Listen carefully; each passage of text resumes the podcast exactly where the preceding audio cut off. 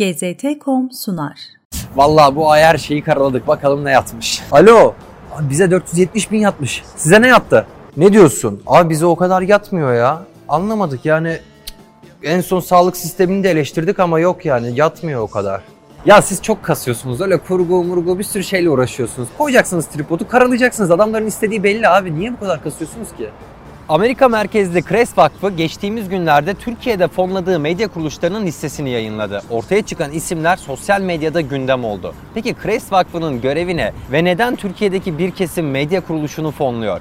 Propagandanın bu bölümünde propagandanın kendisini değil, arkasındaki finansal mekanizmayı konuşacağız. Follow the money yani Türkçe karşılığıyla parayı takip et. Birçok dizi ve filmde gördüğümüz bu replik şu anlama geliyor. Ortada bir suç varsa para akışını takip ederek suçluya ulaşabilirsiniz. Aslında aynı şey kara propaganda için de geçerli. Bir medya kuruluşu sistematik şekilde kara propaganda yapıyorsa bakmamız gereken yer medya kuruluşunun finansal yapısıdır. Türkiye'nin Covid-19 sürecindeki politikasından yerli siyah üretimine kadar her başarısını adeta karalamak için birbiriyle yarışan medya organları yakın zaman önce ortak bir finansal tabloda bir araya geldi. Amerika Birleşik Devletleri merkezli Kres Vakfı'nın fon listesi. Liste tarafsızlık ve bağımsızlık iddiasıyla yayın yapan Medyascope, 140 Journals, P24 ve Serbestiyet gibi birçok medya kuruluşunu içeriyor. Bunların arasında birincilik ise 2016 ile 2020 yılları arasında toplam 476 bin dolar fon alan Medyascope'a ait. Tabi bu sadece Kres Vakfı'ndan gelen fon.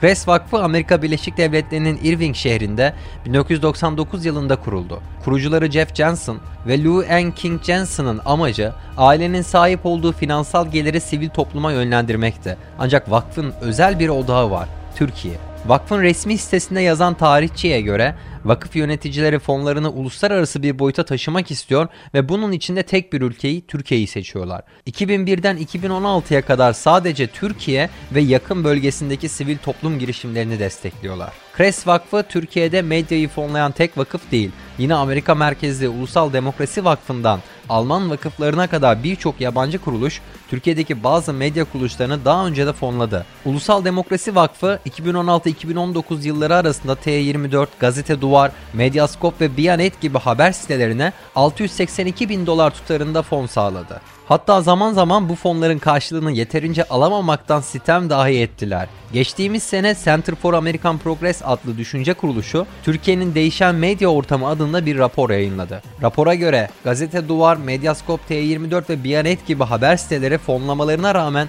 Rusya merkezde Sputnik kadar takipçi kazanamadı. Unutulmamalı ki özellikle Türkiye gibi siyasi gündemin yoğun olduğu ülkelerde medyaya müdahale aynı zamanda siyasete de müdahaledir. Amerika ve Avrupa merkezli fonlara muhatap olan medya kuruluşları bunun bir suç olmadığını dile getiriyor. Elbette ki fon almak bir suç değil. Ancak izlediğimiz ya da okuduğumuz haberlerin Amerika tarafından fonlandığını bilmek de kamuoyunun bir hakkı. Öyle görünüyor ki tarafsız ve bağımsız oldukları kadar şeffaf olduklarını da iddia eden bu medya kuruluşları okuyucularında ya da izleyicilerinde böyle bir hak görmüyor. GZT.com sundu.